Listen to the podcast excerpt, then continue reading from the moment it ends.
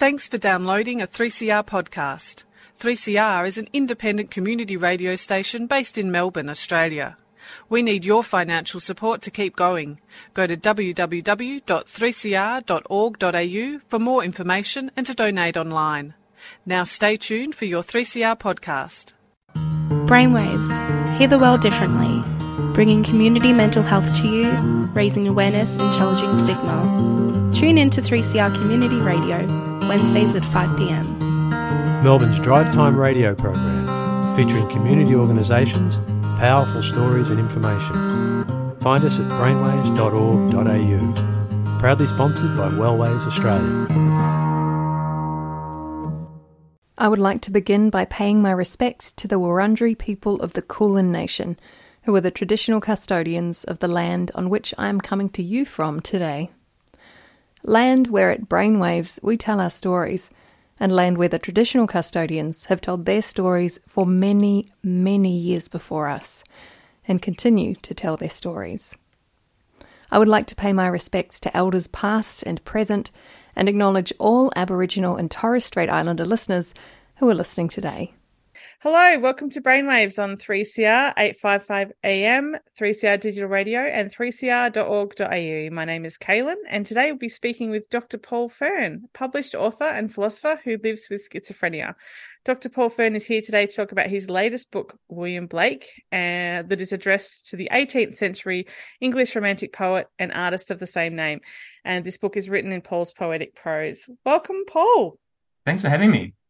Yeah, it's good to have you back. How many times is this? Four, five? I, I should have really checked that before uh, before we got on Yeah, today. It's around that number. Yeah, absolutely. Oh, it's great to have you back, and I'm excited to learn about what you're doing at the moment. So, I guess for those of the audience who might not have heard uh, some of your previous shows, how did you become a writer? I was doing a Bachelor of Arts at Melbourne University, and I had my first psychotic episode. Uh, at that time, also, I decided to keep a diary. And I was reading all the classics of the Western canon. I was Virgil's Aeneid, T.S. Eliot, William Blake, John Milton, bit of Homer. And my psychosis subsided, and I went on to finish my Bachelor of Arts with honours. Uh, and Amazing. then, yeah, um, it was I, I, I refer to it as my difficult degree. Uh, and then I went on and did a master's at Melbourne University in the philosophy of art on beauty. And I was president of the Melbourne University Philosophy Club. So we had uh, pub nights and debates and a whole range of different things. It was a really fun time.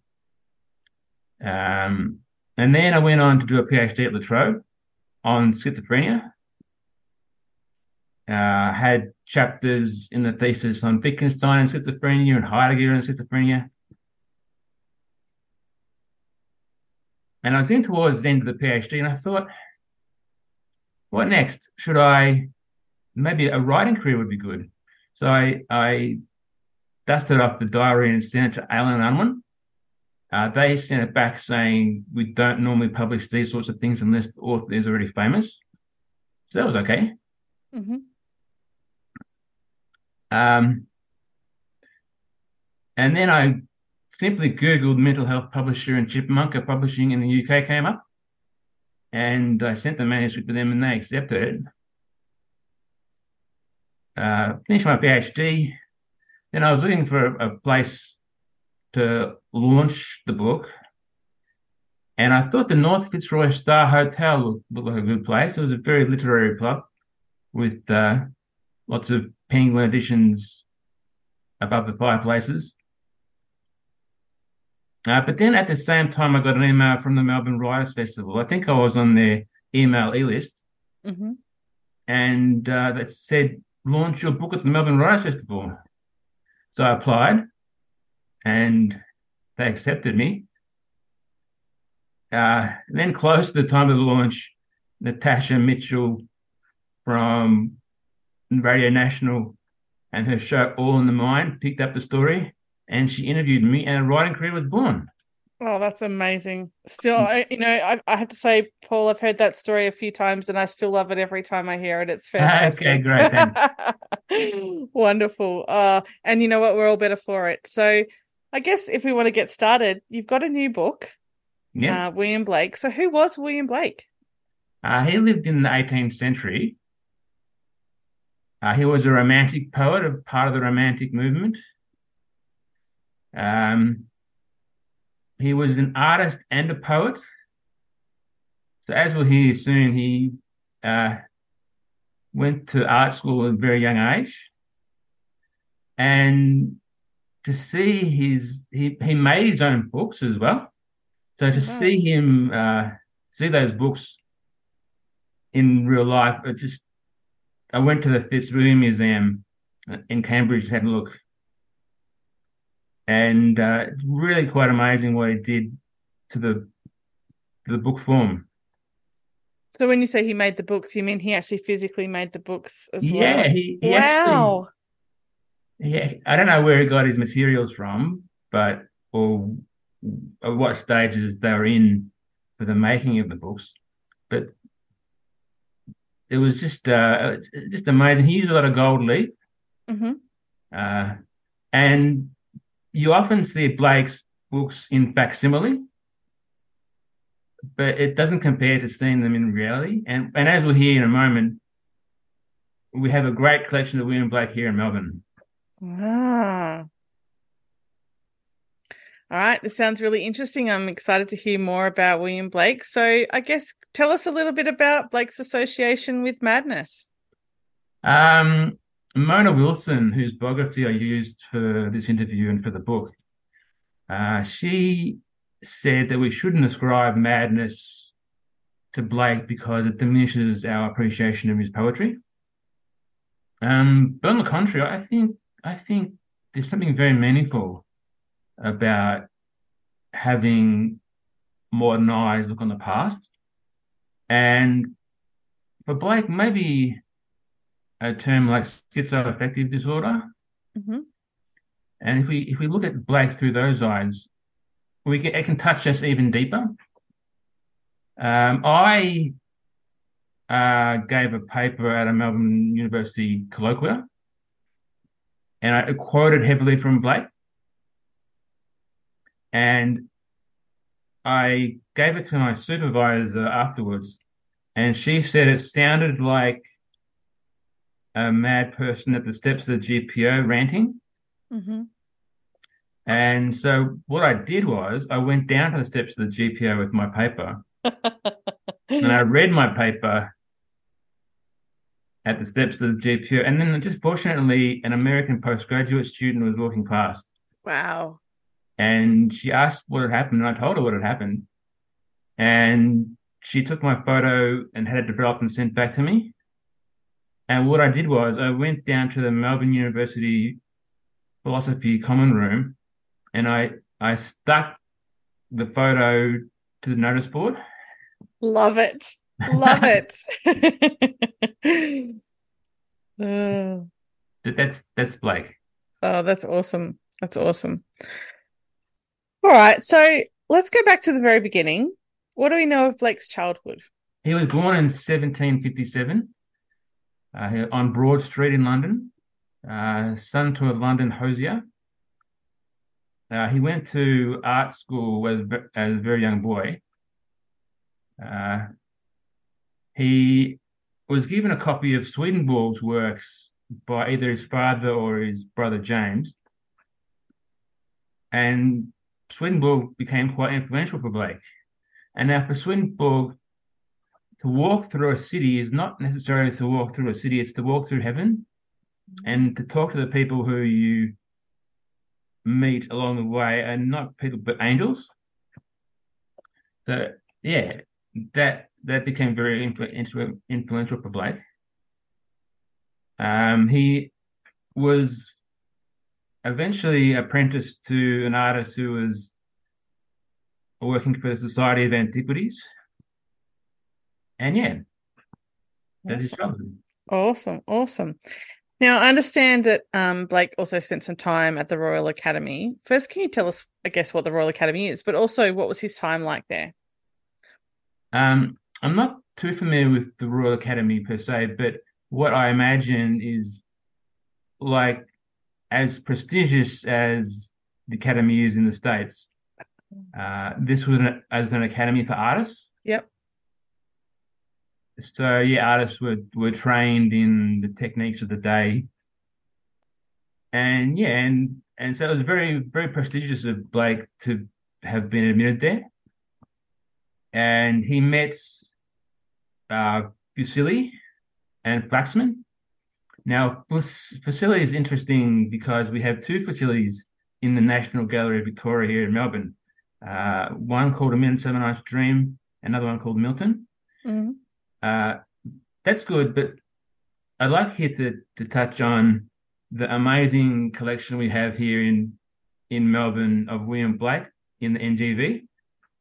Uh, we have songs of innocence and experience, illustrations to the Book of Job, illustrations to Dante's Divine Comedy, illustrations to John Milton's Paradise Lost, and illustrations to Edward Young's Night Thoughts. All, and there's more too all here in Melbourne, and I've I've been twice myself, and you never forget it. It's amazing. I'll have to go have a look. It's it's it's superb. It is wonderful. Uh, and uh, Blake had a conversation with uh, Sir Joshua Reynolds, who was the preeminent artist of the day, and Sir Joshua wasn't overly uh, positive about Blake's work. Mm. So Blake never forgot, and he wrote about Sir Joshua Reynolds in his in later years. And he exhibited in 1780 at the Royal Academy. It's awesome. Mm. And um, so Blake got married. When did he get married, and to whom? Uh, he got married to Catherine Boucher. Um, in 1782. And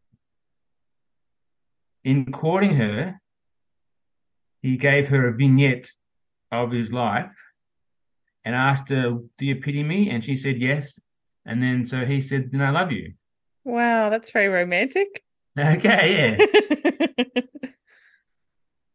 and uh, after the wedding, uh, Blake taught Catherine how to write and how to draw.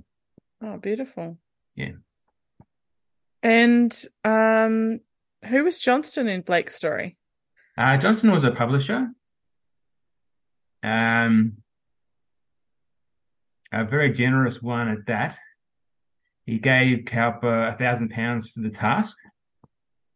Uh, Blake went to one of his literary gatherings and was asked, Are there any prophets? And he said, Not in the Bible, which is a controversial thing to have said at that, that time. I can imagine, yeah.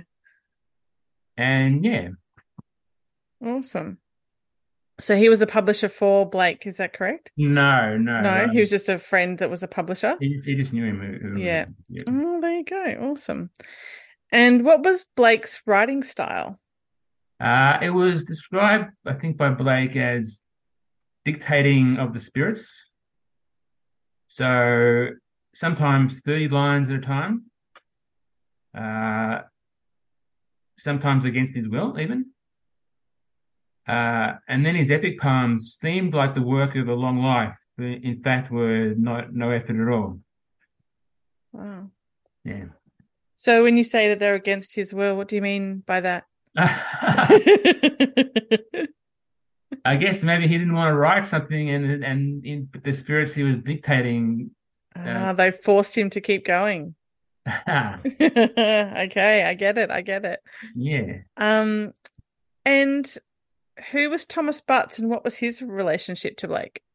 Now, Thomas Butts was Blake's great patron. Uh, sometimes asking Blake for one drawing a week.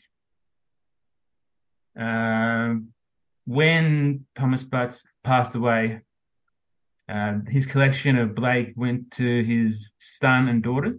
hmm Uh, and his son just threw out the- his part of the collection, but his daughter had more more sense and stored them in an attic. But unfortunately, the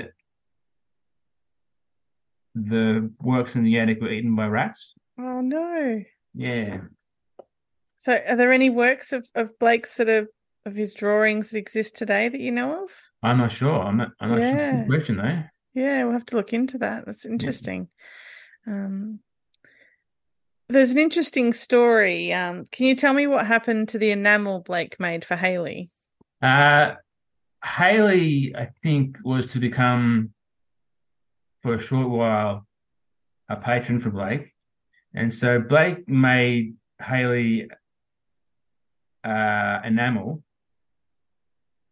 Uh, Hayley didn't care for it and sent it back. Mhm. Uh, Blake travelled to go and see Hayley take instruction.